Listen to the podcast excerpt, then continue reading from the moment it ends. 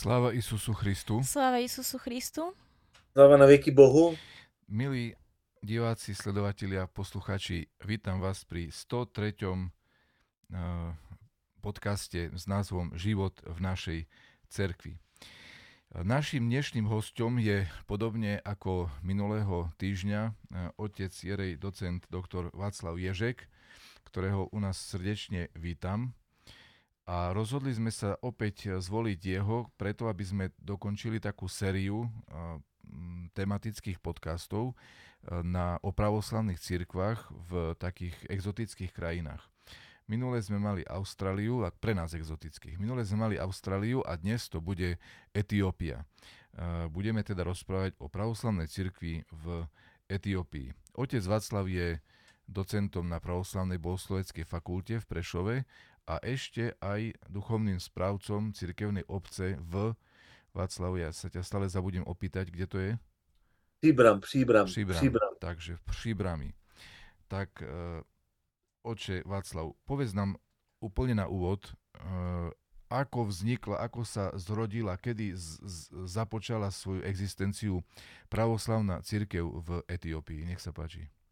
No tak eh, eh, je to, je to složitá otázka zase z mnoha důvodů, ale eh, první věc, co si musíme uvědomit, že pokud mluvíme o křesťanské církvi, to je jedna věc, ale my si musíme uvědomit, že etiopský prostředí je velmi zvláštní tím, že to je jediná, dá se říct, křesťanská pravoslavná církev, co může si říct, že si odvozuje svůj původ od samotného, dá se říct, rozvoje judaismu. To znamená, že vlastně tam nejde jenom o to, že oni jsou jedna z nejstarších křesťanských církví, možná, že nejstarší vůbec, ale rozhodně jsou nejstarší kontinuální církví v tom smyslu, že můžou povedať, že mají priamo, priamy, eh, přímý, eh, dá se říct, eh, mají přímo kontinuitu s, s starozákonní, dá se říct, můžeme to nazvat církví, teda no, židovskou církví starozákonní, když použijeme ten výraz, a jako to je jako jediná církev, která se může tím pochlubit. Proč tomu tak je? Protože, jak možná víte z historie, tak uh, existuje uh, legenda, existuje i uh, existují i další prostě historické památky, které nám naznačují, že mezi Etiopií a e, dá se říct, e, židovsko-starozákonními, dá se říct, strukturami existovaly už dávno kontakty, hlavně za krále Šalamouna, kdy podle těchto různých e, pramenů docházelo k tomu, že král Šalamón měl kontakty s Etiopií. Proč? Protože král Šalamón údajně stavil svůj chrám Eh, tak samozřejmě nejenom Židé, ale třeba z Egyptěni a všichni, kteří byli na severu, eh, hojně eh, navštěvovali tyto území, kde byla Etiopie, nebo kde je Etiopie dneska, aby získávali zlato, vzácné dřeviny, kadidlo, všechny tyto věci. A vla, právě ta etiopská, dá se říct, to, to náboženství etiopský má tu kontinu s tím starým zákonem, protože podle těchto legend král Šalamón poslal delegaci do Etiopii, Eh, a výsledek z toho bylo to, že takzvaná královna ze Sáby eh, nebo ze Šeby eh, odešla z Etiopie a přišla údajně do Jeruzaléma, kde navštívila krále Šalamouna. A z tohoto svazku, z tohoto přátelství vzniklo dítě, který se nazývalo Menelik a Menelik se potom vrátil do Etiopie a vlastně v podstatě Eh, nejenom on, ale i další eh, protagonisti s ním rozvíjeli eh, židovskou víru na území Etiopie. To znamená, že vlastně v podstatě Etiopčani předtím, než se stali křesťanmi, byli židmi v tom pravým slova smyslu. Nie etnickom, ale v tom duchovnom smyslu. To, ano, v tom duchovnom samozřejmě, v duchovním smyslu a vlastně to křesťanství, když přišlo do tak vlastně to kontin, pokračuje s tím přirozeným způsobem s, tou, s tím judaismem. A to žádná církev na světě nemá, jak, to, jak ty etiopčani. A, a vidíte eh, v právě v křesťanské eh, teologii etiopské mnoho těch zbytků judaismu, co nevidíte v jiných pravoslavných církví. A v tom je etiopská církev velice zajímavá, protože v podstatě je to taková výkladní skříň toho, jak vypadá uh, kontinuita priama mezi židovskou vírou a křesťanstvem. Není to vidět v jiných pravoslavných církvích. Prečo? Protože judaismus zanikl jakoby směrodatná síla v těch církvích. To znamená, že například e, ty grécké církve nebo i sírské církve a jiné církve, které vznikaly na území, dejme tomu, e, Palestiny a těchto, těchto regionů, Egypta a tak dále, oni se zbavili velmi vehementně toho židovského dědictví, když to v Etiopii tam byl úplně přirozený prestup z judaismu do Eh, křesťanstva. Proto dá se říct, že když vezmeme ten starý zákon, tak etiopská církev je nejstarší na světě jednoznačně a e, velice se to těžko vysvětluje jako tak velmi rychle, ale e, kdybyste viděli, jak je to fascinující, jak ty židovské prvky byly integrovány do christologického, e, christocentrického kontextu, tak je to fakt skutečně fascinující. Ale novodobá křesťanská církev etiopská, pokud řekněme vyložení takovou jako je zřetelnější misí do Etiopii, tak samozřejmě každý ví a četl to, že se hovoří o tom ve skutcích apoštolských, kdy dochází k obrácení etiopského dvořana, který e, se pohybuje zrovna s okolností jako jenom jedno velmi zajímavé města e, na jihu Izraele a ten e, slyší kázání e, a začíná vlastně se obracet e, nebo je inspirován tím křesťanstvím, e, slyší o Kristu e, tím, že je mu vyloženo písmo a ten se vrací údajně zpátky do Etiopie. E, je to etiopský dvořan a který možná sehrál nějakou roli při dalším rozvoji e, toho křesťanství v Etiopii. Ale to samozřejmě je jeden aspekt. Druhý aspekt je ten, že Eh, další samozřejmě takové epizody máme o misii. Eh, existuje, eh, se zmiňuje o něm Rufinus, jeden misionář Alexandrie, který se jmenuje Frumentius a ten údajně založil nebo byl instrumentální v tom, aby královský dvořané v Etiopii přijali křesťanství. Potom mm, mluvíme o 6. 7. století, kdy zase přicházeli misionáři ze Syrie, ale to jsou všechno jakoby eh, prameny, které nejsou úplně Eh, bych řekl, eh, přesvědčí o tom, že to křesťanství se zavedlo v těch periodách, ale jednoznačně v Etiopii to křesťanstvo eh, podle mého názoru, když se dívám, protože jsem badal v těch oblastech, prostě kontinuálně navazovalo víceméně na judaismus a ty misionáři, kteří jsou v té historii Etiopie, víceméně jenom možná hrali nějakou roli Eh, že třeba v daný moment rozvinuli to křesťanství v Etiopii. Takže toto, ale musíme si uvědomit hned ze základu dvě věci. A to je to, že v Etiopii se nemluví eh, ani grécky, ani se nemluví arabsky, ani se nemluví nějakými jinými jazyky tohoto typu, ale mluví se specifickými dialekty a jazyky, které jsou specificky pro, tu, pro Etiopii a e, existuje rivalita tady velká. To je jedno, jedna věc, kterou já jsem se zabývám, nebo ne, zabýval zabývám, a to je otázka ta, e, že e, Egypt, konkrétně Alexandrie, si vždycky historicky nárokovalo území Etiopie a tvrdila, že ona je tak církev, která rozvinula křesťanství v Etiopii. Čili to je jedna teorie nebo jedna taková prostě, jeden takový výrok eh, a tvrzení. A druhá eh, strana, to znamená eh, Byzanc, zase tvrdila, to znamená, že mluvíme tady o oblasti Konstantinopole přes Syrii, že oni byli instrumentálně v zasazení křesťanství v Etiopii. Ale pravda není ani jedné, ani druhé strany, protože, jak jsem říkal, křesťanství přišlo do Etiopie, to je zase trošku jako už rozvoj mý teorie, i nejenom mojí, ale i dalších badatelů, a to je to, že křesťanstvo ve skutečnosti proudilo eh, do Etiopie dvěmi způsoby.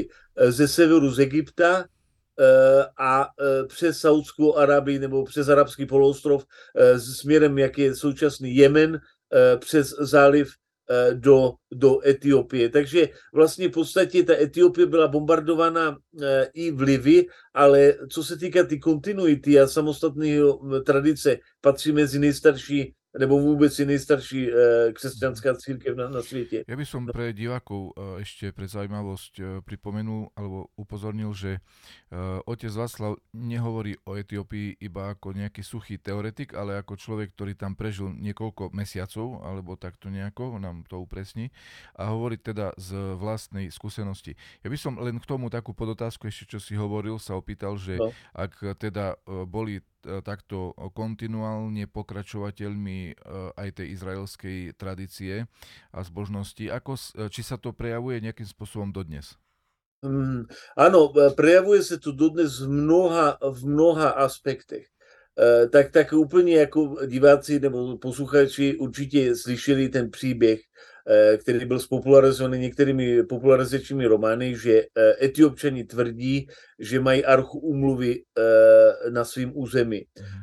Tato archa umluvy se nachází podle etiopské tradice v Aksumu, a Aksum, jestli znáte trošku historii, tak Aksum bylo velmi důležité město nejenom v době e, Byzance, ale bylo do, velmi důležité v době i, i egyptské civilizace starověké a vůbec e, v, těchto, v těchto oblastech a v, to, v tomto období. A tam věří, že oni mají tu archu a věří v tom, že Izrael starověký nějakým způsobem, e, co se týká tu archu, dopravil, aby ji ukryl do Etiopie, konkrétně do Aksumu a já jsem u toho byl a kde to, kde to je to místo a tam je takový chrám u Aksumu, eh, eh, kde eh, se údajně ta archa nachází a etiopčani k nikomu k, k té arše nepouštějí v podstatě a jediný, kdo má přístup k té arše umluvy podle jejich eh, tradic je jeden strážce, který je vybran patriarchou, nikdo jiný té arše nemá přístup, ona je v takové malé kapli, eh, nachází se v takovém podzemí Eh, nikdo se k ní nesmí přiblížit, čili tam vlastně platí to, co jsme teď říkali, eh, to jsou ty židovský, eh, jak bychom to nazvali česky, židovský zákony, které se týkají očisty. To je velmi silný prvek v etiopské církvi. To znamená židovský zákony čistoty, židovský zákony dietární, to znamená týkající se jídla, židovský zákony modlit, všechno to jsou věci, které zůstaly permanentně přítomný i v současné křesťanské etiopské církvi. A etiopčani věří, že existují, že existují stupně čistoty. To znamená, že čím více něko, něčemu přiblížíte, tím víc te přibližujete se a musíte být čistý. Čím více od toho vzdalujete, tím je to přesně jak židovské myšlení v podstatě uh, starozákonním.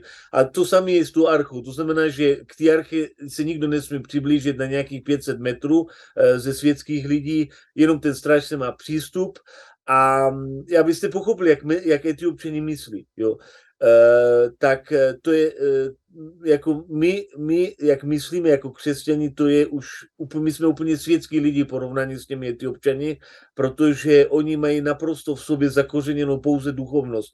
A uh, stala se taková věc, vám řeknu takovou příhodu, co jsem tam zažil, že když jsem přišel se podívat ty kaple, kde je ta archa umluvy podle etiopčanů, tak padala střecha z té kaple, bylo ji potřeba opravit. A já jsem se zeptal jednoho etiopčana a ptal jsem se ho, že no jak budete opravovat tu střechu ty kaple, aniž by se někdo přiblížil k té arše. To znamená, že kdo, kdo fyzicky bude opravovat tu, eh, tu střechu, když tam je pouze jeden ten strážce a fyzicky to určitě nezvládne sám opravit. A on mi říká, že postaví novou kapli a já říkám, že no dobře, ale jak se ta archa přesune do té nové kaple, aniž by ji někdo viděl, eh, aniž by někdo na ní šáhal mimo toho jednoho strážce, což je samozřejmě nerealistický.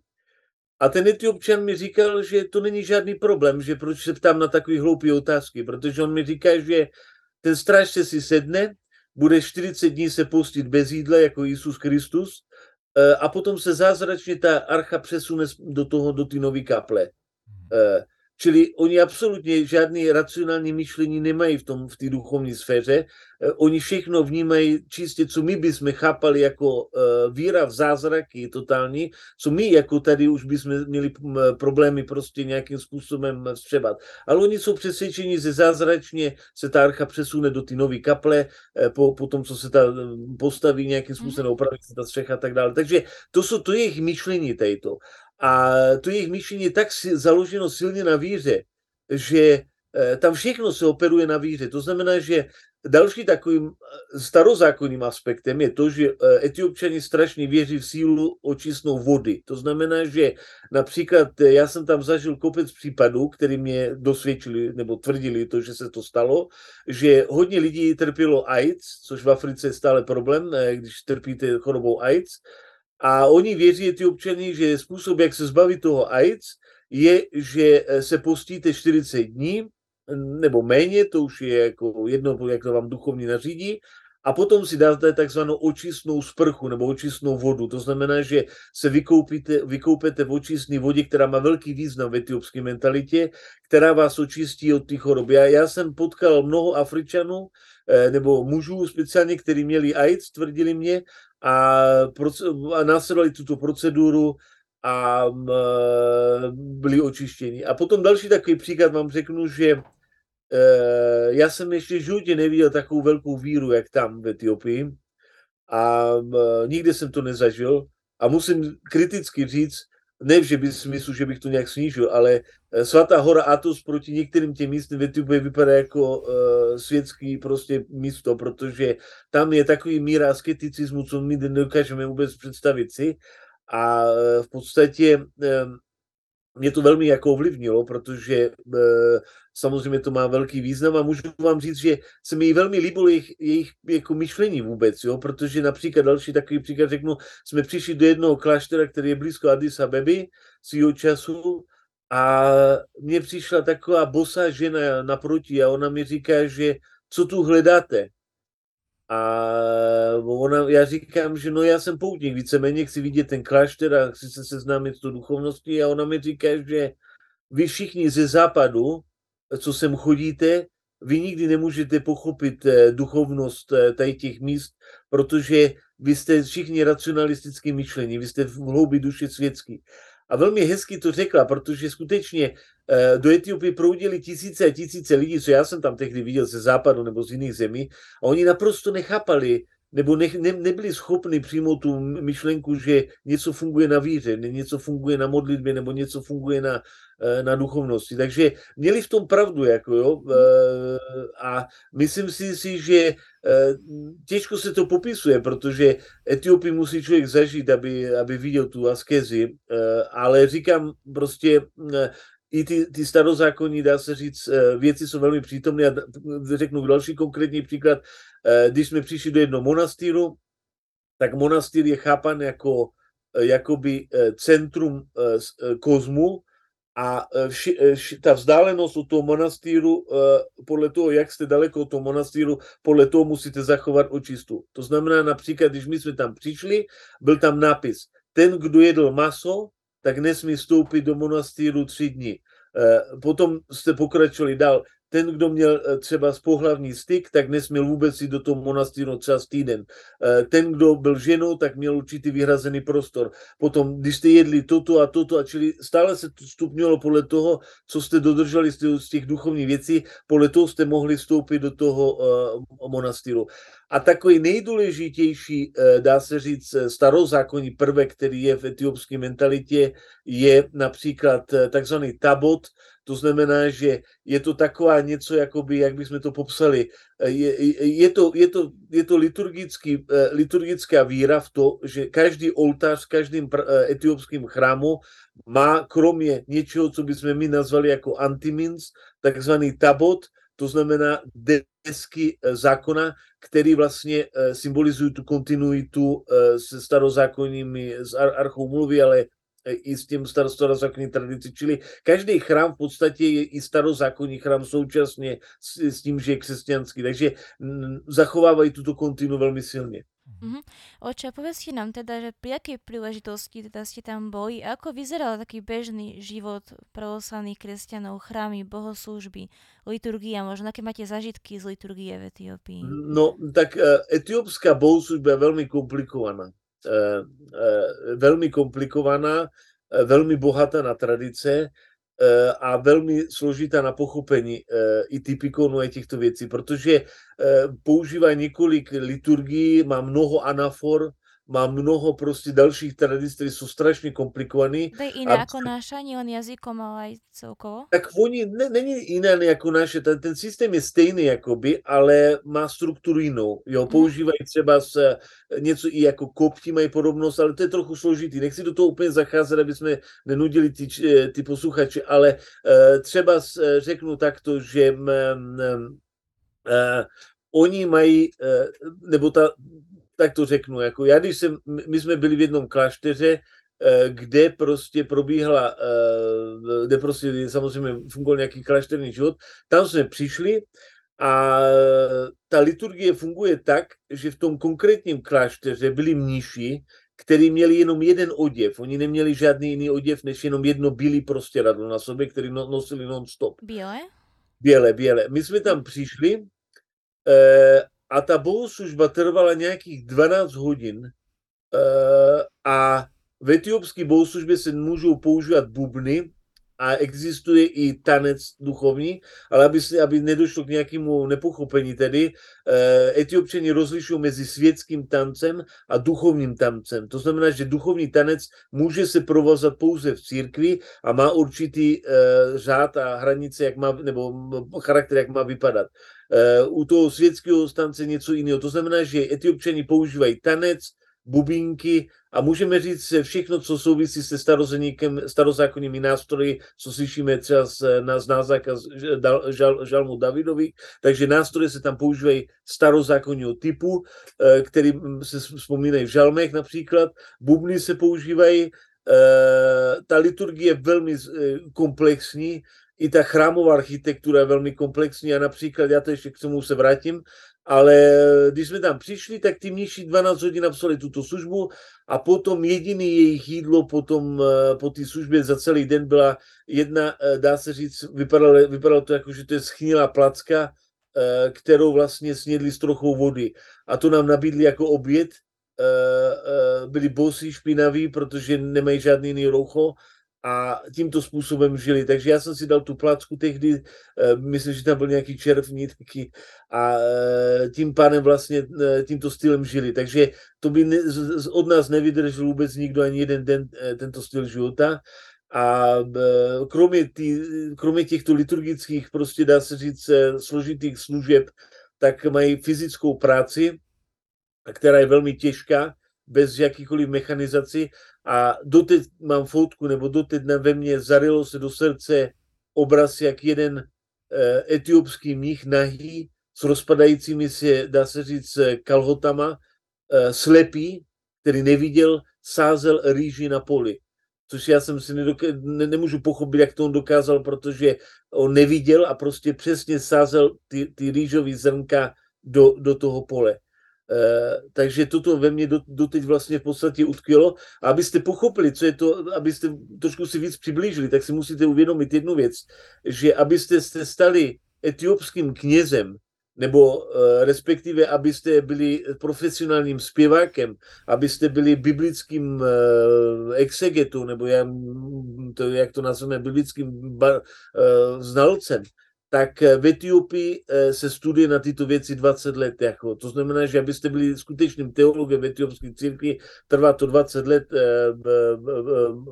různých, samozřejmě tam jsou různé úrovně. A knězi ale... študují 20 rokov? tak knězi, pokud, protože tam, tam jde o odbornost, jo? Tam, tam nejde o to, že vy studujete kněžku na kněze, jo? tam studujete buď to, že jste jakoby zpěvák, buď to, že jste učitel uh, Bible nového nebo starého zákona, buď, uh, že jste odborník na takzvaný kvene, což je etiopská poezie náboženská, potom jestli studujete exegezi, nebo studujete další věci. Podle toho si vyberete ty obory a podle toho studujete ty roky. Ten, kdo absolvuje jeden z těch oborů, může se stát potom knězem, to znamená, že to kněžství je vlastně výsledkem nějaký profesionální eh, toho, co si vyberete. Jo? Ale začíná tradiční školství, znamená, že se začínáte učit v nějakých sedmi letech a skončíte po nějakých 15-20 letech eh, toto. A co je velice, eh, se bere vlastně, dá se říct, důraz v Etiopii, je na exegezi. A to, co mě fascinovalo eh, od samého počátku, protože u nás exegeze přestala existovat v podstatě. Eh, vlastně u nás se to někde skončilo, nevím kde, eh, někde ve středověku v Byzanci, ale u nich funguje ta exegetická, dá se říct, tradice velmi silně. Já vám to vysvětlím, jak to funguje. To znamená, že já jsem to zažil na bohoslužbě tímto stylem, že četlo se evangelium a to evangelium se četlo v tradičním jazyku ges liturgickým, tak jako my máme církevnou slovanštinu, tak oni mají ges takzvaný, což je jazyk, který je liturgický v současnosti, už mu nikdo nerozumí, něco jak trošku jakoby církevnou slovanštinu, i když trochu jiný a někdo přečetl to evangelium v. Potom druhý kněz přečetl to evangelium v no, moderní amharštině, to je jeden z etiopských jazyků. A potom přišel kněz, který na základě toho evangelia vymyslel duchovní báseň, která byla velmi dlouhá, která se rýmovala, která měla jasnou poetickou, dá se říct, metriku eh, a eh, která byla prostě geniální tvorbu, která byla na základě toho evangelia. Potom přišel další kněz, který eh, vyložil tu báseň na základě potřeb věřících v dané farnosti a potom přišel další kněz, který vyložil i to, co on říkal, co se týkalo konkrétně nějakých lidí v té farnosti. To znamená, že tam šlo úplně o celý proces uh, výkladu Bible, který Eh, byl i umělecký, i poetický eh, a měl všechny ty exegetické struktury a nakonec přesně to evangelium adaptoval, když to tak řeknu úplně primitivně, na konkrétní situaci těch věřících který tam byli. Já jsem byl z toho úplně fascinovaný, protože my většinou, když máme kázání nebo eh, řešíme tyto věci, tak vlastně to kázání samozřejmě je velice takovým jakoby slabým odnožem tyto, eh, tyto e, exegetické schopnosti a my tu, a třeba, abyste pochopili, jak je to těžký, tak eh, třeba my ty zpěvy, co používáme v liturgii současnosti, tak to vlastně jsou kompozice, které byly takhle vytvořeny v Byzanci stejným stylem. To znamená, že eh, na základě poetické metriky, na základě určitých pravidel. Jelikož to umění zaniklo, už to nikdo nedělal, už máme vlastně skodifikované liturgické texty, tak už to nechápeme, eh, ani nedokážeme proniknout do toho. A to já jsem si všiml i třeba v liturgických otázkách, že eh, někdo řekne kondak, někdo řekne tropar, ale v podstatě pochopit, tu metriku eh, a pochopit tu genezi poetickou těchto kompozic je úplně něco jiného, co my teď jako chápeme jako tyto mm-hmm. poemy nebo tvorbu. Takže tam vlastně v podstatě pokračuje ta tradice, co zanikla eh, v Byzanci, protože u nás, jak už říkám, se, zako, se zakonzervovala ta tradice poetická, duchovně liturgická, když to tam pokračuje. A právě abyste mohli toto dělat, tak musíte studovat všechny ty roky, protože Eh, zní to strašně jednoduše, ale eh, dosáhnout mistrovství v těch, těchto věcech je, trvá roky v, etiopským, eh, v etiopské církvi. Sveté písmo si hovoril, že sa prečíta najprv v tom starobilom jazyku a potom v modernom. Ano, ano. A modlitby sa čítajú v akom jazyku? Modlitby, modlitby se stále čítají v starém jazyku GES liturgickým. Stále se to čítá v GES, mm-hmm. čili oni nezměnili tu liturgickou, ne, ne, jako netrvají na tom, že musí být přeložena do moderní jazyky. Mm-hmm. Bohužel, bohužel uh, agresivní protestantská mise, která je naprosto otřesná v Etiopii, teď já to nechci být kritický k našim protestantským bratrům, ale jak oni se chovají, uh, ty protestanti v Etiopii, tak jsem v životě neviděl takovou aroganci na světě protože oni právě nadávají, nebo dá se říct, ničí tu etiopskou církev tím, že říkají, že eh, etiopská církev schválně nechce přeložit nebo používat moderní etiopské jazyky eh, a tím pádem vlastně primitivní, zaostala, hloupá a tak dále. Čili to je ten misijní jazyk, který používají a apelují prostě tím, že překladají tyto věci do moderních jazyků a etiopských a snaží se vytvořit s tím misijní prostě body, ale naprosto nepochopili nic ty duchovnosti. Je to přesně to samé, jako kdyby světský člověk chápal tu duchovnost a vnímají to všechno, co souvisí s touto duchovností jako něco primitivního, hloupého, e, zaostalého a tak dále. Takže bohužel to takhle je, ale tam nejde o tom, ale říkám, že v podstatě samozřejmě ty tlaky jsou, aby ta liturgie a všechny tyto věci byly přeloženy do srozumitelnějšího jazyku, ale myslím si, že ty, ty občany chápou Eh, tu nekonečnou duchovní, dá se říct, to nekonečné duchovní bohatství, to se nedá přeložit, ani nedá se to prostě teď jakoby jednoduše transformovat do, eh, do nějakého moderního, nejenom jazyka, ale vůbec do té mentality teologicky, eh, je to velmi složitý. Je, takže, takže toto je asi k tomu. No. Oče, vy jste jako rozuměli, naučili jste se jejich jazyk, alebo Uh, tak to, to opravdu jako jsem na, na, jsem na základní úrovni toho jazyka, ale jde o to, že uh, já jsem, já jsem uh, si obstaral učebnici GES a svýho času i stále samozřejmě to je takový projekt, který mám v hlavě, uh, chci se naučit jedny věci z té Etiopii. Mě strašně zajímá věc, která mě zajímá v byzantské teologii a to je, jak ta exegeze fungovala. A nakonec vlastně v podstatě je to ironie, že já celý život vlastně řeším tuto exegezi, i když přímo nebo nepřímo, a mě fascinuje, jak oni, jakým způsobem oni interpretují ten text, jakým způsobem oni docházejí k těm závěrům, eh, co mají. A to je samozřejmě potřeba vidět ten jazyk, protože bez toho eh, vy nedokážete ohodnotit eh, tu kvalitu nebo dá se říct ty procesy. Ale je to skutečně ambiciozní věc, protože znám eh, cizince, kteří byli v Etiopii, kteří tam žili eh, třeba jenom desítky let a teprve potom byli schopni v podstatě skutečně něco říct k tomu. A i tak byly tam chyby. Takže když, co, co čekáte, když, když Etiopčan se musí učit nějakých 15-20 let teologii, tak ten, ten zahraniční běloch nebo nějaký jiný neetiopčan, tak říkajíc, tak samozřejmě to má o to víc stížený, protože jediná věc, co my máme výhodu, když přistoupíte k tý, těm studiem, je to, že můžete to dávat kontek, do kontextu. Jako. Já jsem si všiml jednu věc, že uh, když, jsme, když jsme komunikovali s těmi občany, tak oni nedokážou pochopit, jak mají bohatou tradici, protože neznají tu západní tradici. A vy, když znáte tu západní tradici, tak dokáže identifikovat ty věci, co oni možná si sami neuvědomují, že jsou zajímavé. No Ale povedz, nejaký, tady... povedz nejaký príklad, že v čom je ich exegeza iná a bohatšia?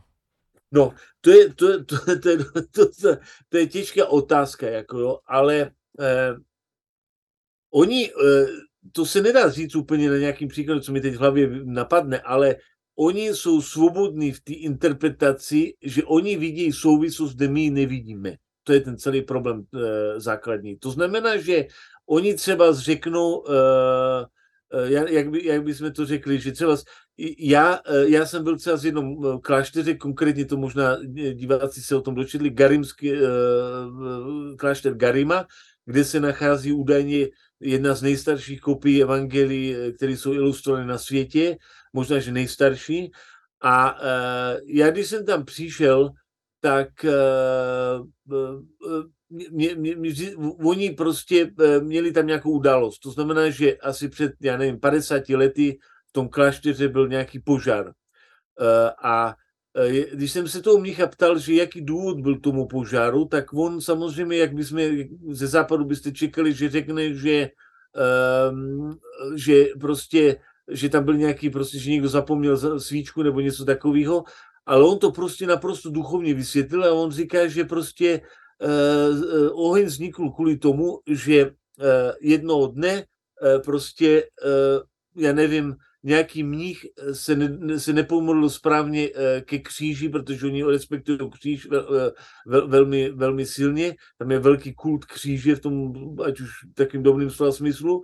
A a potom citoval evangelium, který říkal, že přesně toto ukazuje Isus, že co se stane s tím. Čili těžko se to tak vysvětluje, ale oni vidí souvislost tam, kde prostě my nevidíme. Jako. A to je to, co mě fascinuje, že jak oni, jak oni dokážou vidět z věcí souvislost, která absolutně tam není zřetelná. Hmm. No a oni vezmou to evangelium, interpretují jakoukoliv biblickou pasáž a řeknou, že toto uh, souvisí s něčím, co my bychom chápali jako naprosto banální nebo naprosto ne- ne- neracionální srovnání jako uh, s tím příběhem. Takže velice těžko, jo, já bych musel teď nějaký hmm. vymyslet nějaký příběh, jako jo, nebo ne vymyslet, musel bych se podívat na nějaké své zápisky o tom, uh-huh. ale ten, ten základ, je, co tady je, je to vidět souvislost mezi věcmi a uh, oni vidí souvislost tam, kde my ji nevidíme, nebo mhm. aspoň já si to myslím. Dobre, a, no. Václav, ešte si spomínal tu archu zmluvy. Uh, no. Tvrdia, že sa v nej aj niečo nachádza, ako kedy si tam boli dosky zákon a tak ďalej, alebo ano. je prázdna? Uh, uh, jo, zlý jazyky tvrdí, uh, moderní badáni tvrdí, já mám i kolegu, který to taky tvrdí, a on tvrdí, že jejich archa, kterou oni mají, je kopie e, starozákonní archy, že to není originál samozřejmě. ale že je to kopie, která byla vytvořena možná v té stejný nějaký, nějakým době, dobovým kontextu, kdy ještě ta archa byla k dispozici starozákonní. Ale všichni se shodují na tom, že to není ten originál samozřejmě. Uh, oni tvrdí, že tam ty desky jsou, někteří, že nejsou třeba, nebo že jsou tam nějaké ty předměty z toho starozákonního kultu, ale spíš to je kopie ty, ty archy nějakým způsobem dělaná. To je složitá otázka, protože zase další zlí jazyky tvrdí, že to je jenom kvůli tomu, aby ukázali tu dynastickou kontinuitu s Šalomonovou dynastii, ale to, to jsou všechno další teorie, které nás nemusí zajímat. Mhm. Ale co je důležité, je to, že oni teologicky spojují tu archu s bohorodičkou, což se mi velmi líbí, protože mi to zase rezonuje trochu s byzantskou teologií. A oni tvrdí, že bohorodička Eh, s celou rodinou svatou, eh, byli v Etiopii, eh, takže to znamená, že oni tvrdí, že oni šli, jak šli do Egypta, potom co se Isus narodil, tak vlastně oni žili celou dobu v, v Egyptě, pardon, v Etiopii a v Etiopii právě byla i ta archa. A oni spojují teologicky tu archu s bohorodičkou, že tak jako bohorodička měla vlastně v podstatě porodila spasitele, tak je tam i symbolický, dá se říct, eh, spojení s archou umluvy, kde vlastně je tam ta boží přítomnost eh, v té mhm. arše, tak jako v tom. Takže oni mají naprosto i tu bohorodičnou teologii spojenou s tou archou a e, byly tam místa, kde já jsem byl, kde oni mi tvrdili, tu byla bohorodička, tam byla bohorodička, tady byl e, Josef a e, všechno mají spojené s bo- přítomností Isusa s Bohorodičkou a se svatou rodinou na těchto, e, těchto místech. Zase, zase, vy když tomu přistupujete ty, ty racionálně, tak řeknete, to je blbost, to je nesmysl, protože eh, technicky to není možné, nebo geograficky to není možné, ale ve skutečnosti oni jsou naprosto s tím přesvědčení eh, a zase to exegeticky, eh, a z toho zase se vyviní další exegezy, že Bohorodička tu byla, ona ukázala na nějakou ikonu, ta ikona zase něco udělala jiného a prostě jedna věc jde z druhou a vlastne vidí súvislost duchovní ve všem. Mhm. Videl som, e, čítal som e, časť e, knihy, ktorú si napísal o Etiópii a tam sa spomínala taká legenda ohľadne toho, ako Bohorodička prišla s Jozefom do Etiópie a prečo im nikto neublížil. Môžeš nám to nejako približiť podrobnejšie, keď si ešte pamätáš? No, no, no, tak uh, Oni, oni to, tam je to, samozřejmě, proč jim nikdo neublížil. Tam, jako, tam konkrétně ta legenda je o tom, že e, jim nikdo neublížil, nebo hlavně to souvisí se starozákonní interpretací, protože oni e, e, vnímají sebe jako, jako místo, který je mesianisticky svázaný se, starým, se starozákonní židovskou pospolitostí a dá se říct, eh, vlastně z toho to vyplývá. Takže já bych to viděl v této rovině, že eh, oni vnímají sebe trošku jako kontinuitu se starozákonním židovským mesianistickým myšlením a vlastně v podstatě z toho i se odvíjí ta ochrana ty, eh, ty, ty boží eh, rodiny v podstatě z tady toho důvodu. No. Uh-huh. Oče, v minulom podcaste vlastne, keď sme riešili Austráliu, tak sme vraveli, že tí Gréci sú takí rodine založení, radi sa stretávajú. Môže to povedať aj o etiópčanoch? Že radi sa stretávajú, povedzme, pri chráme, po liturgii, že jsou taky těž um... společenský. No, oni, oni, oni jsou velmi společenský, mají určitý, musíte ještě, samozřejmě člověk nemá čas nikdy trošku rozebrat některé ty detaily, ale musíte pochopit ještě jednu věc, že Etiopie se skládá z různých národností, to znamená, že většinu části teď v Etiopii tvoří takzvaný Oromo. My jsme svýho času měli studenta na naší fakultě Mekibeb a ten byl z kmene Oromo a ta je drtivá většina e, obyvatel teď v, Etiopii. Jich je nějakých možná, teď zase, abych nelhal, e, no možná 40 milionů a bohužel oni nejsou všechny křesťany, většina z nich je e, islámský víry nebo jsou muslimové. A druhá část je takzvaný Amhara, to je další část jazyková etnická, která je dědičkou právě tohoto křesťanského světa a třetí část jsou další kmeny a další pospolitosti. A teď eh, v podstatě, co je třeba si uvědomit, je to, že každá tato kultura má svoje specifika. A eh, já, když jsem tam byl, tak každý to místo, kde jsme navštívili, měli naprosto odlišný uh, pojetí života, kultury, rodinných vztahů a tak dále.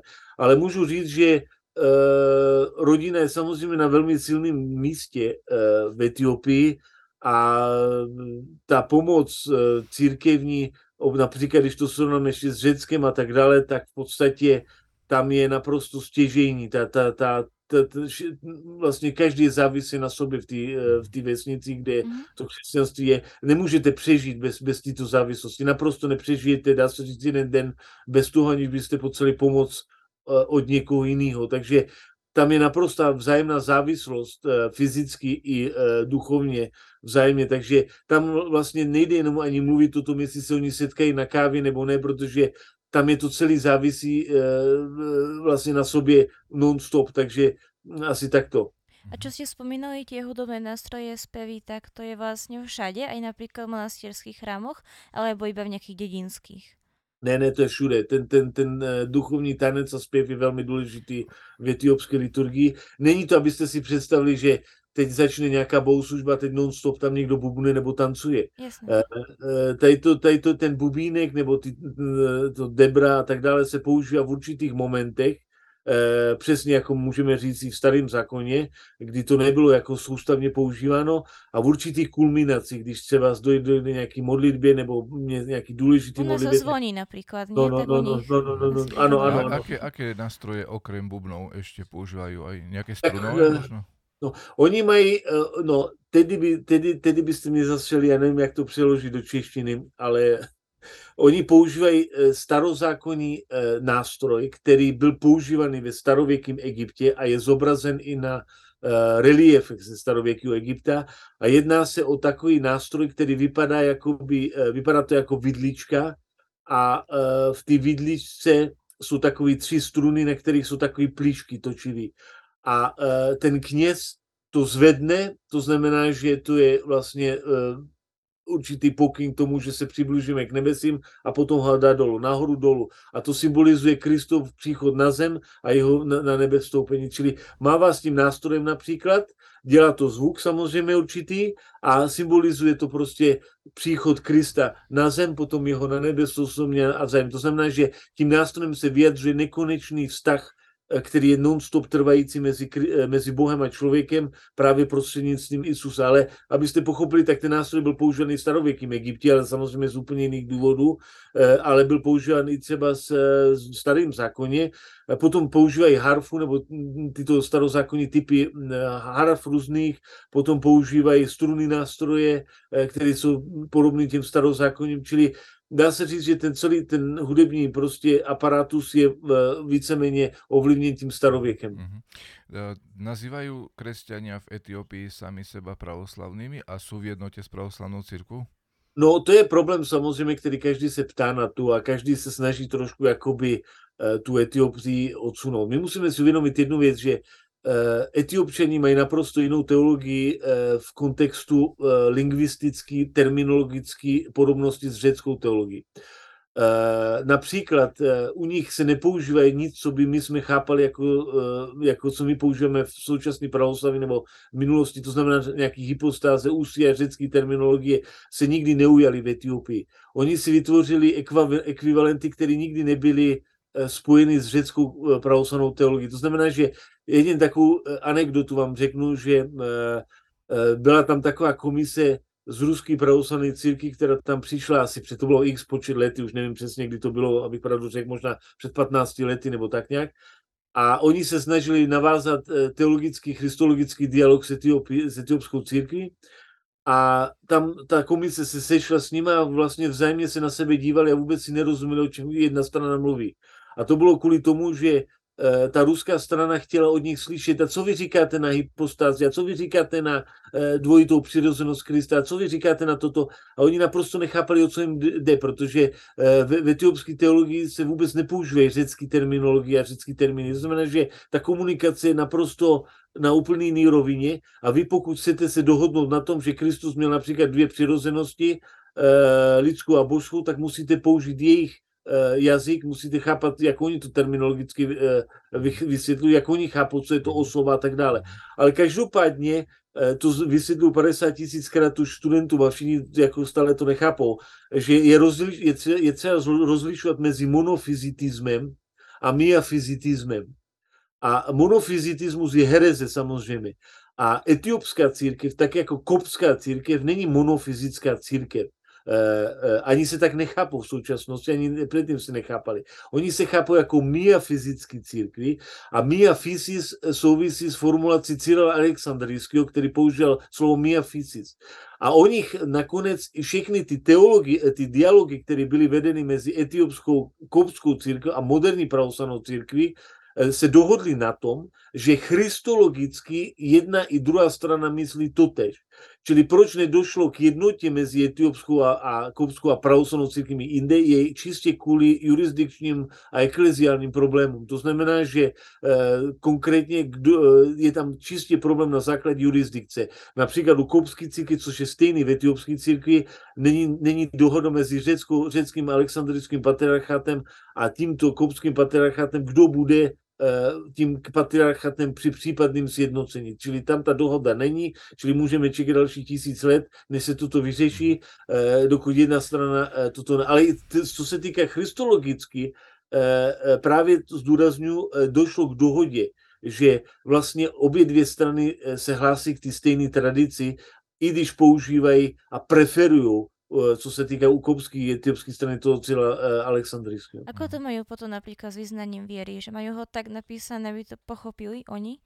Tak oni uznávají jako, eh, jako kopti všechny všeobecní sněmy do Chalcedonského sněmu. No, to znamená oficiálně. občané neuznávají, neuznávají tie čtvrtý sněm?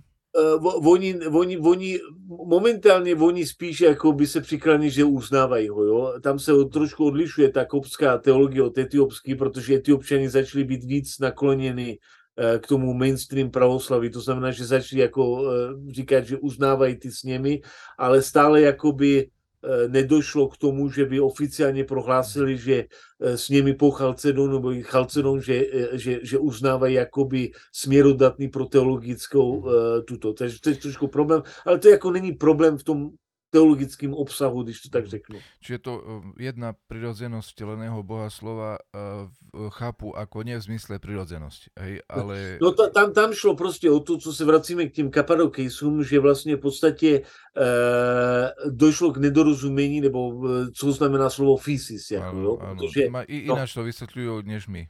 Ano, ano, to přesně tak. To znamená, že oni, my, my, jsme, my jsme jim vlastně vnutili tu mentalitu, což byl problém s Chalcenomem, že Justinian a všechny císaři byzantský chtěli za každou cenu jednotu a nechtěli prostě počkat, než se to nějak přirozeně vyvine ta situace.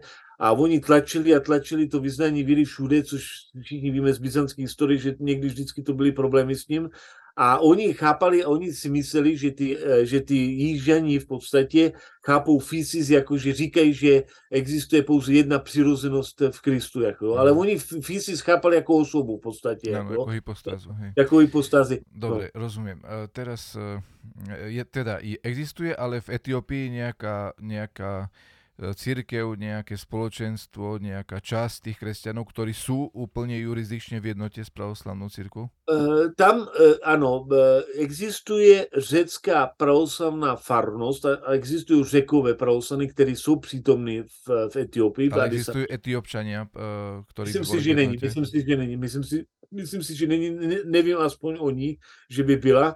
Je, jsou tam řekové přítomny, ale není určitě, aspoň nechci lhát, možná se něco vyvinulo mezi tím, ale já ne, nejsem si vědom mhm. toho, že by tam byla uh, etiopská. Čiže keď hovoríme o pravoslavnej církvi v Etiópii, tak hovoríme v zmysle neformálnom.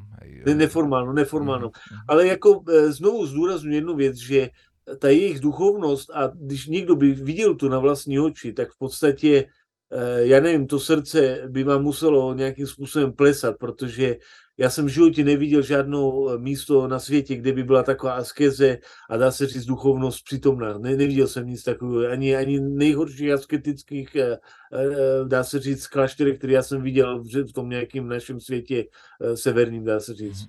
Oče, ako to majú so svetými? Koho majú v chrámoch napríklad? Koho uctívajú? Majú nejakých svojich svetých alebo nejakých zahraničných skôr? No to je zajímavé. Jedna věc je tam rozdílná eh, v tradici a to je to, že oni nemají eh, úctu k moščím. Eh, to znamená, že oni nemají vztah k moším jako my. To znamená, že u nich, pokud někdo je svatý nebo podobně, tak oni nemají eh, rozvinutou tu otázku moši, moši a více ostatkom mhm. světci. Len, len pre divákov, že by rozumeli, o čem rozprávají. Ano, ano, ano, no. čili oni nemají vztah k ostatkom světcu, což mě se zdalo jako fakt zajímavý, jako že jsem to nečekal od nich, protože mají takovou svatost. A druhá věc, co, co se týká těch svatých, tak nemají mnoho kanonizovaných svatých v takové míře jako ostatní pravoslavné círky. U nich, když se někdo stane svatý, tak vlastně v podstatě, já nevím, jaký tam mají kritéria na to, ale to je, je skutečně, já jsem se neseznámil s mnoha svědců tam, tam jich pár je v podstatě, jako jo, Že v chrámoch nemají veľa. To, jo, ani nemají mnoho svatých, jako nevím, jak ten kanonizační proces u nich, proto nevím, nejsem odborník na to, ale těch svědců mají málo, ale ty, co mají, tak ty jsou úplně jakoby na naše poměry ultra asketický mm. e, e, svědci, který prostě pro nás je nepochopitelný. Třeba je tam jeden světec, který prostě v podstatě, když řeknu divákům, aby viděli, o čem mluvím, tak třeba jeden takový světec žil mnoha let na poušti, byl, žil asketicky a měl údajně takovou lásku k Bohu, že Eh, stále se díval nahoru k nebesím, nechtěl se podívat dolů eh, krkem ani se pohnout nějakým způsobem, než se jenom díval z hůry. A tak dlouho se také díval z hůry, že vlastně mu ten krk eh, zůstal na místě a takhle prostě je zobrazen na těch ikonách, jakoby stále se díval na vrch a potom přišel jakýsi iskušení od nějakého, nebo pokušení od nějakého zvířete, nějakého ptáka, který přišel a vydlobal mu oči. A Eh, tím pádem on přišel o své oči a stále se díval z hůru k nebesím. A potom, co se stalo, bylo to, že také pokračoval nějaký čas a když svatá trojice podle etiopské legendy viděla tu velkou lásku, kterou měl k Bohu a ten respekt, že se stále díval z neru, tak vlastně přišla, dala mu pusu. No a tím pádem vlastně byl políben svatou trojici, jakoby obrazně samozřejmě řečeno, jakoby metaforicky Bohem byl nějakým způsobem uh, osloven. Ale mně se to strašně líbí, tady ten příběh, protože tam vlastně to ukazuje tu takovou emoční uh, lidskou dimenzi, že oni to tak chápou, jako že ten, ten Bůh mu, dal mu půsu tomuto svatýmu, což já jsem se v životě v byzantské geografii nesetkal, že by, že by tam bylo takové vyjádření, že nějaký světec dostal půsu od, od Boha. A to je tak zobrazené na ikoně doslova. To je, ano, tak je to zobrazeno i na ikoně a takové svědci oni tam mají, takže, ale není hodně, jo. potom jsou tam, ono, ty názvy mě teď vypadly ty z hlavy, abych všechny je řekl, ale prostě uh, nemají tolik uh, těch svědců jako my jednoznačně, nevím, jaký oni mají kanonizační proces. Ale... A mají ikony? Uh, ikony mají samozřejmě. Ale a velmi jiné, že? Ano. mají jiné.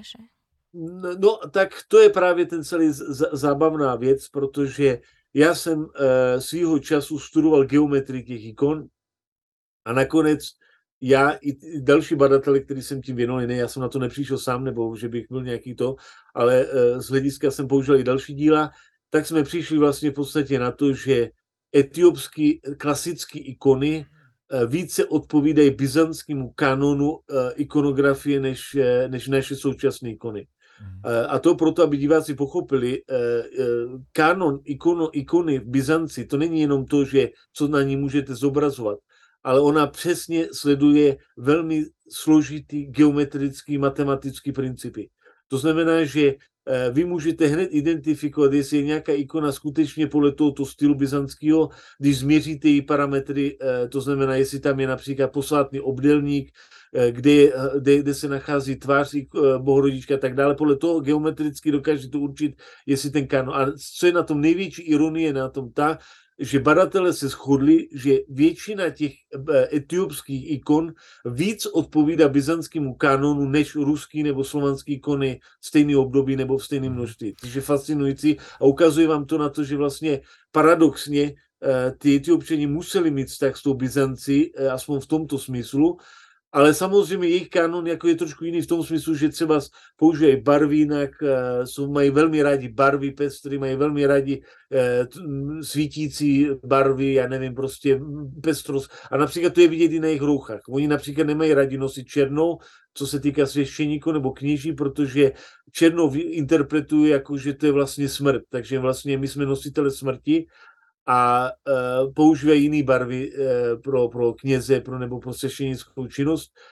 A ono to má historický důvod, protože například, když Justinian vnucoval tu jednotu církevní christologickou, tak posílal vojenský lodě do Egypta a posílal oficiální kněžství z Konstantinopole a ty mělo na sobě černý roucha většinou a od té doby vlastně trošku i ta interpretace vznikla, že ty, co přišli s černýma rouchama, tak jsou vlastně poslové smrti v podstatě, takže jako i to tu tam hralo nějakou historickou roli. No. Koľko percent etiopčanů je křesťanů? Jsou no, to, to je samozřejmě trošku problém, protože tam jsou dvě výzvy v Etiopii, že islám bohužel pro křesťanstvo samozřejmě, ne jako bohužel ve smyslu jejich chápaní, ale pro křesťanstvo eh, se velmi rychle rozšiřuje v Etiopii eh, díky misijní činnosti ze Saudské Arábie, protože to samozřejmě eh, soused a tak dále. A je to velká výzva pro křesťany, protože ty samozřejmě čelí dalším problémům. To znamená, že etiopská církev čelí obrovskou bombastickou násilnou misí z protestantismu, hlavně z USA. A vlastně v podstatě toto dělá velký problémy pro tu církev Eh, to znamená, že vlastně ten islám a toto, ale co se týká asi percentuálně, tak asi 30% eh, je pravoslavných křesťanů etiopského stylu v Etiopii. Mluvíme, že Etiopie má nějakých teď plus minus, zase to hodím z hlavy, teď nevím ty čísla, nějakých 100 milionů obyvatel, tak eh, možná z toho nějakých, mm-hmm. řekněme, tak 60 milionů islám, 30 milionů křesťanů a zbytek ty kmenoví nějaký náboženství. Eh, ešte ma napadla taká otázka, eh, teraz rozprávame o tých etiopčanoch také superlatívy všelijaké, ako by všetko bolo ideálne. Eh, majú nejaké slabé stránky bez toho, aby som ich chcel nejako posudzovať, alebo tak, ale je v ich duchovnosti, v ich náboženskom prejave, sú nejaké slabé stránky? Slabé stránky, no tam u nich, já, kdybych řekl slabé stránky, tak možná by to bylo ne na úrovni veriacích nebo něco takového v tom duchovním, určitě to nejsou slabé stránky.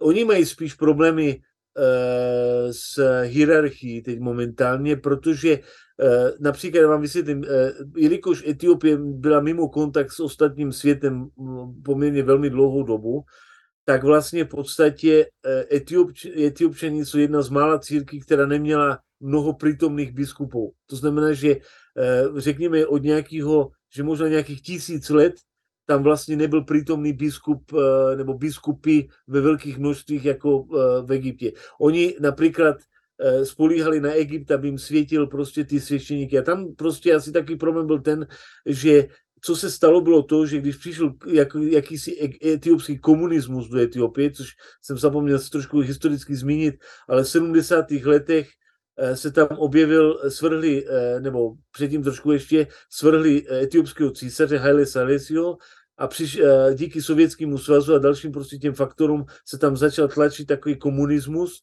a ten komunismus v podstatě zničil tu církev tak jako všude jinde v pravoslavném světě ve velmi silné míře a potom, když došlo k svobodě po 90. letech, tak vlastně v podstatě ty etiopčani možná, že udělali ty stejné chyby jako i dalších těch církvích a trošku hm, ta hierarchie nebyla schopna, eh, jak bych řekl, úplně ukočírovat prostě ten vývoj nějakým způsobem. Takže spíš tam je problém možná ekonomickým hospodaření v té církvi, že eh, třeba se nedokážou úplně eh, se srovnat, vytvořit model ekonomický, jak fungovat v současnosti, to je ten problém asi největší a s ním souvisí problém ten, že nevědí, jak hospodařit tak, aby prostě zaplatili ty věci. Například eh, eh, hodně věcí, hodně těch prestižních eh, škol je v chudobě a není, ten tok financí není prostě racionálně nějakým způsobem funkční. Takže pokud tam je něco negativního, spíš to souvisí s tou organizací církevní zprávy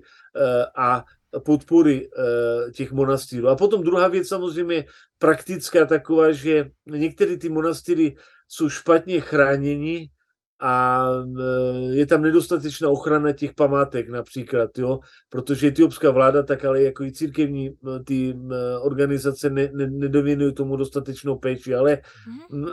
no, to asi tak. Mm-hmm. Aby som neboli ku koncu negatívny a pozitívny, možno taká osobnejšia otázka, či si stretli nejakého človeka, ktorý vás v niečom veľmi inšpiroval, alebo čo ste si také odniesli z Etiópie, alebo niečo, čo snažíte uplatňovať v živote a tam ste sa s tým stretli. No tak eh, tam eh, taková osobní otázka, já nevím, co, jak, to, jak to odpovědět na to, ale mm, to, já jsem se potkal s těmi lidmi, kteří, tam byli teda z té duchovní stránky a pochopil jsem jednu věc, že životě nemůžu být jako oni, dosáhnout takovýhle neuvěřitelný prostě asi askezy, asi tak bych to nazval.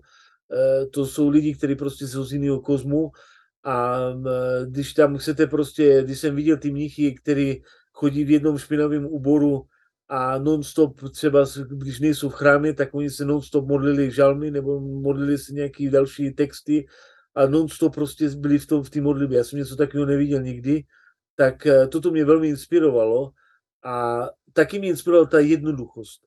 A řeknu takový příklad konkrétní, že eh, jednou jsme tam přišli do jedné vesnice a v té vesnice byla chatka a v té chatce byl mních, který byl slepý ta chatka byla velká, já nevím, jak bych to prostě, abych tady zase něco nepřeháněl, to mohlo mít tak nějaký dva metry v průměru, nebo bylo to úplně kulatá chatka v africkém stylu. E, obyčejná nějaká rakusová střecha a tento slepý mních a e, nás pozval, aby jsme šli dál. Tak my jsme se takhle předklonili, vlezli jsme do té chatky a v té chatce nebylo nic, než uprostřed chatky byl oheň, který byl Eh, na pravé straně bylo nějaký jakýsi lůžko, nebo já nevím, jak to nazvat, prostě na zemi tam on spal. Nalevo byly nějaké tři liturgické knihy, eh, oproti němu byly nějaké čtyři jednoduché potraviny, nějaká zelenina a do toho bylo tam vůně kadidla. A do toho byl slepý. A on nás pozval dál, my jsme si tam sedli a já jsem si najednou cítil, že jsem v nějakým, eh, v nějakým obrovským vytržení duchovním, který se nedá popsat. Byl jsem v nějaký extázi, protože se najednou cítil naplněný, že ten kosmos je tady úplně cel, celý přítomný v té jedné chatce.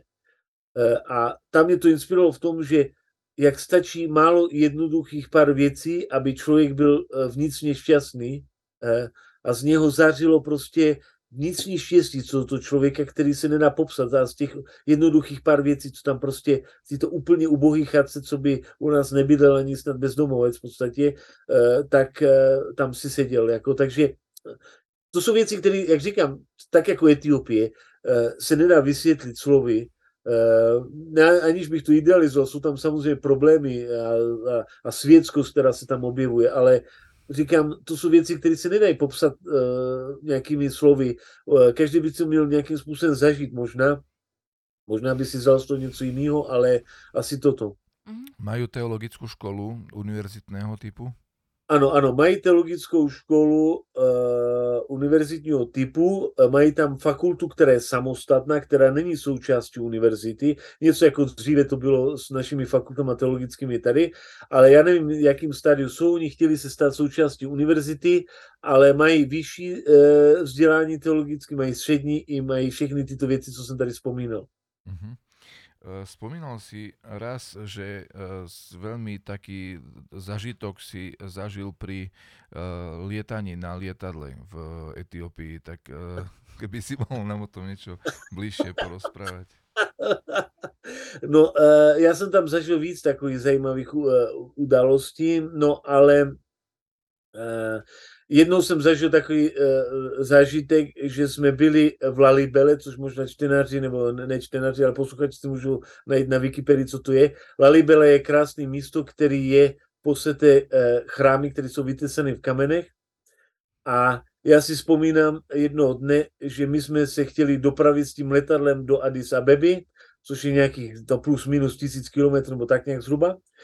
A teď jsme čekali na to letadlo a to letadlo e, přišlo pozdě a když přišlo, tak to bylo ten, ten typ toho letadla, co Janek to popsat, to bylo, to bylo malý letadlo, který bylo na 30 pasažérů, kde byly dvě vrtule, to znamená, byl to taky ten vrtulový stroj e, starý. E, a když, jsme, když to letadlo přistálo, tak pilot říká, že teda nastartuje ho pro nás, my jsme už se tam chystali nastoupit, a on to letadlo nemohl nastartovat. A eh, my jsme si samozřejmě mysleli, že to znamená to, že pošlu jiný letadlo, že to je jako je konec této letadla, že pošlu nějaký hezký letadlo jiný místo toho. A pilot nám říká kapitán, že ne, vydržte, my to spravíme. A uh, přišel jeden černoch, uh, etiopčan, který měl obrovský kladivo, taková palice, co se používá na bouchání do nějakých betonů a začal s nějakým způsobem bouchat do té jedné vrtule, která nefungovala v tu chvíli. On do ní začal bouchat do té vrtule a nějakým způsobem, nevím, jak co tam ty detaily, jak to, já jsem to viděl jenom z dálky, tak bouchal do ní, že prostě Eh, pilot začal to startovat a jak, jako když prostě auto starý, co nemůžete nastartovat, tak jako postupně ta vrtule se začala točit, pak zase, zase přestala, zase se začala točit a my stále byli jsme přesvědčeni, že to je jako přijde jiný letadlo, že to snad nemyslí vážně, že s takým letadlem poletíme někam jako. A, a, a, a potom jako e, po nějakým peripatích a dalších opravách a jiných zajímavých e, zvuků a toho, Eh, ten pilot se mu podařilo po nějakých hodinách nastartovat eh, tu vrtuli a eh, já jsem si stále nechápal, co se děje a on mi říká, nebo ten pilot říká těm cestujícím, že no můžete nastupovat v podstatě. Mhm. A uh, já jsem tehdy měl takového kolegu sebou a on mi říká, no tak tu jdeme na smrt. A uh, tak jsme vlezli do toho letadla, uh, doteď nechápu, proč jsem takhle riskoval v podstatě. Eh, no, ale vlezli jsme do toho letadla, to, to letadlo zletlo a já jsem viděl pod sebou jenom ty obrovské hory, co tam, jako kdyby to spadlo, tak z vás nezbyli tam ani kus, kousek jakoby eh, dřeva, nic prostě tam nezbylo, ani, ani prostě jak si, zápalky byste se tam rozbili. No a ale pak jsem si všiml, že jako všichni si tam nějakým způsobem veselí, protože nějaký Černoch mi řekl, že prostě on byl na nějaký liturgii, nebo já nevím prostě, a že uh, měl pocit, že jako dostal komunikaci, že bude všechno v pořádku, takže jako uh, nemáme se ničeho bát, no, takže asi, pak jsme přijeli, no a po tady tom zážitku jsme, jsme běželi rychle, jsme, jsem sedí, jsme se z toho nepozvraceli, abych pravdu řekl, No a běželi jsme a byli jsme rádi, že jsme to přežili. Takže asi takové... A to jako nejsou zažitky no moje, ale jako když vám řeknu z jiného soudku, Eh, když eh, to je na samostatnou přednášku, ale když někdo možná zná metropolitu Makary, který byl misionářem v Keni, tak on mi vyprávěl, že v Africe on už prožil nějakých 30-40 let a on říká, že tyto takové zážitky jsou na denním pořádku, kdy člověk musí spolíhat na Boha a říkal, že takový jako pro diváky takový zajímavý, že tak nonchalantně mluvil o tom, jako by se nic nestalo v podstatě. Když jsem ho potkal jednou na konferenci, tak on mi říkal, že Eh, já jsem mu říkal, co novýho? A on mi říká, no tak před měsícem jsem byl klinicky mrtvý. A on, já mu říkám, že jak se to stalo.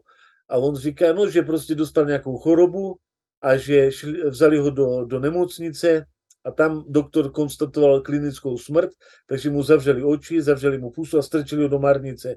E, tam strávil nějaký tři dny e, a potom e, po těch třech dnech se probudil z toho Eh, tam mu, tam mu dali napít vody a on zase odešel z té nemocnice, takže a já jsem se optal, já jsem se optal, jsem se optal, co se dělo těch tři dní, co byl mrtvý, aby jsme zjistili, jakou teologii, jaká teologie z toho vyplývá. A on mi říká, že nemůže mi to říct, protože to bylo příliš jakoby duchovní zážitek, že to je osobní, ale že zažil zajímavé věci. Jako, takže, a, on, a takové věci mi tam stále vyprávěli, i další, kteří tam jako působí nějakým způsobem a říkají, že třeba ztratili se kolikrát v pralese, kde my bychom už tady úplně se s tou zřítili, protože mluvíme o jedovatých zvířatech a nevím co všechno a oni prostě s pomocí boží s nějakýma modlitbama byli přesvědčeni tom, že se z toho dostanou. Takže mhm. je to úplně jiná mentalita, úplně jiné myšlení, než my máme jako tady v Evropě. Mhm. Eh, těžko pro Evropana se na to napojit, Eh, pokud na to není připravený, ale samozřejmě je to i nebezpečný, protože Etiopie má, eh, tak jako tyto africké země kolem, problém s malárií, to znamená, že může se stát, že můžete, být, můžete onemocnit s tou malárií, která je nebezpečná v různých verzích. A vzpomínám si na takové anekdoty, kdy jsme byli třeba v hotelu a já jsem umíral strachy, jaký jsou tam vlastně komáry, protože je z těch hotelů, který já jsem se nacházel, byly ty nej, nejlevnější, to znamená, že nebyly ochranné sítě a e, člověk celou noc přemýšlel, že jaký komar ho rafnul, jestli tam zrovna nebyl nějaký e, mezi nimi infikovaný, no, ale e, z tohoto hlediska jsem to přežil. Hmm. Mátuška říkala, že jsem nezodpovědný a že nechce o tom se se mnou bavit hmm. těch Ještě, ještě... Takže takto. A, ešte si spomínal raz, že ťa, že ťa vyťahovali na nejakom lane do monastiera alebo niečo také. No, no tak to, to, je, to je klášter Debre Libanos a ten je na severu a to bylo takový velice drsný překvapení s tím klášterem, protože já jsem si to vůbec nějak, mě to nedošlo, nebo já nevím, kde jsem, jak jsem přemýšlel tehdy, ale to je klášter, který se nachází na vrcholu hory, nebo takového kráteru ze soupky bývalý, který je placatý ten kráter. A mluvíme o nějakých 20 metrech výšky, to znamená, že do toho klášteru se nedostanete nějakým jiným způsobem, než uh, vylezením na lano. To znamená, že se chytnete lana. Uh, teď, já jsem to neviděl, když jsme tam přišli a myslel jsem si, že tam je nějaká brána nebo že si dělají srandu, že to není možné tady něco takového. A já si vzpomínám na takovou situaci, že já koukám a 18 metrů, nebo kolik to bylo, abych zase ne, nepřeháněl, prostě bylo to obrovská výška, jsem nemohl pochopit, jak se tam dostaneme na tom laně, protože to lano bylo velmi primitivní, lano takový, já nevím, jak se to popsat. Bylo to vypadalo jako nějaký špinavý provaz, e, který byl připoután k nějakému kusu dřevo, dřevu na tom vrchu. A teď prostě mních mi říká, že když si se podívat do kláštera, tak musíš vylíst na tom laně. Eh, a já jsem samozřejmě zapomněl ty svoje šplhací schopnosti ze základní školy a vlastně v podstatě jste museli normálně fyzicky vyšplhat na tom laně eh, na ten vrchol. A co se stalo, bylo to, že já jsem začal šplhat, myslel jsem si, že to bude jednoduchý. A když jsem byl zhruba v deseti metrech, ztratil jsem sílu v rukou totálně a myslel jsem, že, že bude po mně. Eh, a protože i pád z těch výšek samozřejmě si zlomíte záda, nebo ne záda, ale páteř si zlomíte chrbticu a jste mrtvý na místě. A v tu chvíli jsem pocítil zoufalství totálně, protože jsem si říkal, že je po mně, že já nemám sílu prostě dalit, ani dolů, ani nahoru, protože jsem ztratil sílu v rukou. Jsem to podcenil, samozřejmě, jako asi každý, kdo by tam les. No a v tu chvíli e, jsem nad sebou viděl nějakého mnicha, který byl hubený asi jako, jako parátko, e, který Eh, vzal za ruku z dolano a, a tahal, pomáhal mě tahat mě nahoru. Takže tímto stylem jsem se na poslední chvíli zachránil a přelezl jsem převis. Když jsem tam vylez, tak jsem, si mysl, tak jsem byl z toho šokovaný, přesně jak z toho letadla ještě hůd, desetkrát jsem si myslel, že, že, že, to, že, že jsem se modlil všem bohorodičkám a uh, ikonám a všem, co, co mě napadlo v tu chvíli, tak, tak, tak, tak, jsem, tak jsem tam vylez No a e, tam, tam právě tam byl brutálně asketický režim v tom klášteře, protože tam se nedalo e, vůbec e, nějakým způsobem realisticky do toho kláštera dojít. To znamená, že oni byli závisí na úplně tomu, co měli na vrchu, pěstovali tam nějakou banální zel, ze, základní zeleninu a tak dále. No a když jsme také tam pobývali a byl, byl jsem, jsem se zpamatoval z toho šoku, dostal jsem nějakou, e, nějakou placku a na tom vrchu byly velmi zvláštní zvířátka, které byly uh, z té etiopské fauny, velmi zvláštní opičky, tam byly i další opice, i nevím, co všechno tam bylo, takové různé zvířata.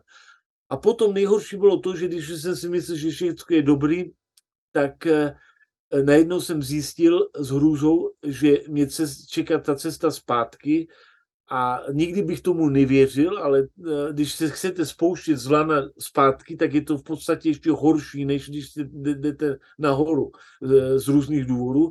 Takže zase jsem se jako chytnul za to lano a dostal jsem zase ztrátu síly v rukou, asi po třech metrech, co jsem klesal dolů a zase jsem se ocitl v stejné situaci, jak předtím a eh, nakonec jsem našel nějakou sílu v nohou, že jsem se z toho nějak vymotal a e, dopadl jsem prostě na tu zem trošku tvrdě, ale bylo to naprosto strašný. E, kdybych to měl opakovat znovu, asi bych to v životě neudělal. Takže e, to jsou takové kláštery, které můžete navštívit akorát jednou v životě, pokud jako...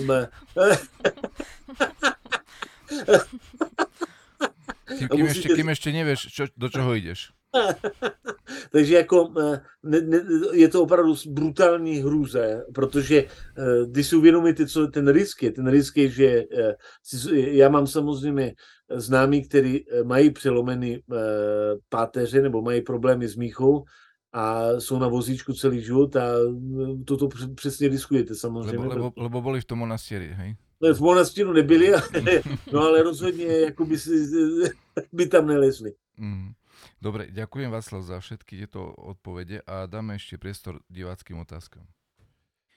Uh, Otče sláva Isusu Christu. Ano, to je určitě Štefan, ne? Nebo ne? Nie, nie, nie, Štefan tentokrát nie. No a uh, totižto, uh, otče, ja by som mal na vás uh, dve otázky. Ano. Od uh, našich divákov. Uh, prvá otázka je od našej sledovateľky Tolnajovej Márie. Ano. Uh, akým kalendárom sa riadi etiópska církev starým alebo novým štýlom? No, to je dobrá otázka. Tak samozřejmě nový štýl se nepoužívá v etiopském kalendáři. Jo. E, používá se starý styl, ale abyste pochopili, starý styl u nich znamená něco jiného. E, mají, oni mají vlastní liturgický kalendář a například odpověď na to třeba s takovým specifikám, jo? že například některé svátky jsou daleko významnější než u nás, jako například teď bylo pozdvižení svatého eh, kříže, to je velký svátek v Etiopii na úrovni paschy, ale oni mají trošku jiný liturgický kalendář a mají i místní kalendáře, který se používají, takže není to tak jednoduchá odpověď, že bychom mohli říct, že jenom starý styl, protože tam jsou variace na ten starý styl, a e, e, někdy se taky říká anekdotálně, že e, je tam víc svátků než pracovních dní. No. Dobre, ďakujem veľmi pekne za odpoveď. A druhá otázka je od nášho tradičného sledovateľa podcastov s vami, vášho syna. Hmm. Uh, si myslíš, že zapomněl dneska se dívat, no. No, uh, je nějaký etiopský ekvivalent písně Ideme v monastýr? No určitě není. určitě není. určitě není. Dobre, tak no, teda... No, tam, tam je ten praktický ekvivalent, že, že uh, musíš prakticky vylízt na, ten, na, na, ten, na tom laně. Lezeme v monastýr. Lezeme v monastýr, asi tak. Dobre, tak eh, povedal by som, že od od našich divákov je to pre, pre dnešok všetko. Uh-huh. A ja posielam slovo ďalej moderátorom. Dobre, ďakujeme pekne. Uh, oče Václav, uh, tradičná otázka na záver. Výrok zo Svetého písma ideálne, ak by súvisel s Etiópiou. No, uh, tak... Uh, Priamo alebo nepriamo? Je to jednoduchý, je to jednoduchý. No. Uh, je to jednoduchý proto, protože jsem, jsem, jsem, jsem se díval na to, co říká Jan Zlatoustý o tom taky, a Jan Zlatoustý se taky věnuje tady ty pasáže a to je moje oblíbená pasáž je samozřejmě z toho skutku apoštolských, kde de, dochází k obrácení eh, apoštolem Filipem toho etiopského dvořana, co jsem říkal. A tam je krásná, krásný výraz, ten, vám dám přesně ten citát, 8. kapitola, eh, 30. verš, kdy, eh, když to přečtu celou tu větu, Filip k němu přiběhl, to znamená k tomu etiopskému dvořanu, a když uslyšel, že ten člověk čte proroka Izajáše, tak řekl, zeptal se, rozumíš tomu, co čteš? Takže toto se mi velmi líbí. Ten výrok, rozumíš tomu, co čteš? Takže jako ten etiopský dvořan asi to nepochopil. A tady vlastně vzniká eh, krásná krásný příběh o vznikající exegezi.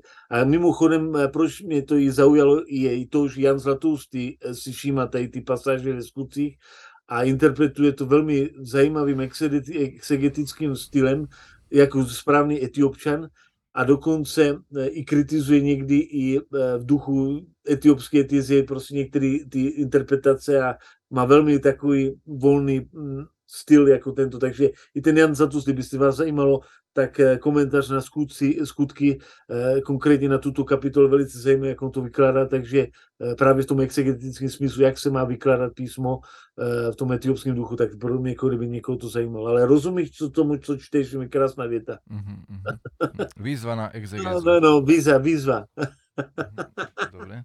Prišla nám ešte jedna otázka divácka. Uh, takže uh, máme tu ešte jednu uh, otázku odče na vás od môjho brata Štefana, ktorý tohto času sa nachádza v Rumunsku a tak ďalej. No a uh, tá otázka uh, znie. Uh, náš brat Meky Beb, ktorý uh, vlastne, ktorého mnohí z nás poznáme a študoval na našej fakulte a bol, ako povedal otec Gerka, etiop, tak uh, E, sa učil v monastiere jazyk GS a mních ho byl. Čo viete o tomto starobilom jazyku a o práci jeho učenia? To já nevím, jestli Mekibeba byl uh, ten mních, uh, no ale uh, Mekibeb samozřejmě, jak jsem tam mimochodem, tak Mekibeb samozřejmě patřil do toho kmene Oromo. A ty nejnovější zprávy, abyste pochopili, tyto africké děti a vůbec tyto se strašně těžko adaptují k některým věcem. Co se týká toho Meky Bebe, tak nakonec to všechno dobře dopadlo, protože on se nějakým způsobem dokázal adaptovat ty evropské kultuře, aniž by měl ty negativa kolem toho, což samozřejmě trošku bohužel trpěl, když byl na fakultě. Teď je na tom líp, ale co se týká toho starověkého jazyka gest, tak ten gest samozřejmě funguje stejným stylem jako hebrejština ve smyslu tom, že má uh, souhlásky, které nemají uh, samohlásky automaticky spolu, to znamená, že potom se ty samohlásky přidávaly k těm souhláskám, ale na stylu hebrejštiny jsou tam hlavní konzonanty nebo souhlásky, které nemají vokalizaci, a, ale to písmo je daleko složitější než hebrejština, protože má právě s těmito vokalizačními varianty Eh, desítky druhů písma. To znamená, že abyste se naučili gest, tak musíte vlastně nenaučit se jenom jednoduchou abecedu, ale musíte se naučit všechny ty ekvivalenty a všechny ty verze těch, těch vokalizací. Takže velmi složitý jazyk a v podstatě eh, gest jakoby liturgický jazyk má, začal být kodifikován nějak kolem 7. 8. století, eh, kdy začalo vlastně v Etiopii vznikat takový víceméně uh, i samostatný písmo i vlivem toho, setkání s tím byzantskou křesťanskou kulturou. Takže mm, samozřejmě a problém s Gézem je takový, že neby, nebyla učebnice na Géz uh, do posud, která by byla přístupná západnímu čtenáři. Byly nějaký prostě samozřejmě nějaký základní učebnice, ale teprve teď, možná posledních deset let, se začaly vytvářet jakýsi učebnice GESu. To znamená, že když se chcete učit GES, tak je to vlastně skutečně eh, těžký, protože pokud nemáte učitele a nemáte ještě dobrý učebnice, tak vlastně v podstatě jste skutečně závislí na, velmi, eh, jste na velmi tenkým ledě, jak prostě eh, ten jazyk pochopit. Mhm. Dobre. Dobre, ďakujeme veľmi pekne. Ešte by som možno uh, prečítal dve pozdravy, ktoré tu máme od našej sestry uh, Christu Ane ty od Anety Holubovej eh, moc krát děkujeme. No. A zároveň od paní eh, Jarky Tomanovej Regeciovej srdečne pozdravujem všetkých a ďakujeme za obohacujúci výklad. Takže ďakujem ešte raz a tam já, já, já jenom dodám k tomu, že je nutný, aby eh, byl nějaký zájezd ze strany naší fakulty do té Etiopie a podobně, ale jak tradičně nikdo nikde nechce cestovat do tady těch zemí, takže doufám, že si někdo to rozmyslí a bude chtít do té Afriky jet, protože nejenom Etiopie, ale tam ta Afrika je zajímavá z misijního hlediska. Mm-hmm. Dobre, Ďakujem. tak daj Bože. Ďakujeme ešte raz hospodu Bohu aj tebe, otec Václav, za, tieto, za túto uh, diskuziu alebo, pre, alebo uh, prezentáciu tých svojich skúseností, ktoré si zažil v Etiópii. Ďakujem poslucháčom, sledovateľom, divákom za pozornosť, za otázky a všetko ostatné. No a chcem poželať, aby sme s Božou pomocou prežili ďalší spasiteľný týždeň. Dnes sme mali pamiatku svetého, svetej uh, Ľudmily Českej a svetého Prokopa uh, Sazavského, čo je pre nás veľmi cenné v našej miestnej cirkvi. Uh, zajtra budeme mať pamiatku veľmi známych svetých žien, svetej Sofie, viery, nadeždy a lásky ktoré boli dcerami Víra, Nadežda i Ľubov, dcery svätej Sofie. V štvrtok bude Sviatok proroka Jonáša, kedy si budeme pripomínať to pokušenie, ktoré na nás všetkých občas prichádza, aby sme ušli zo svojho povolania, aby sme ušli zo svojho kríža. A tak ako prorok Jonáš sa chcel tomu vyhnúť, ale nakoniec, chvála Bohu, to neurobil, vrátil sa k Božiemu povolaniu a spasil E, nielen seba, ale aj iných ľudí. E, pomohol teda priviesť k Bohu, ktorý ich spasil. No a nakoniec piatok bude uh, sviatok počatia svätého Jana Krstiteľa, kedy si pripomenieme, že aj počatie je sveta vec a má dokonca svoj sviatok v cirkvi. Nech Boh nám teda požehná prežiť tieto sviatky naozaj duchovne, spasiteľne a užitočne pre nás všetkých. Prajem spokojný večer a Boho blahoslovený. Sláva Isusu Christu. Sláva Isusu Christu. Pekný večer.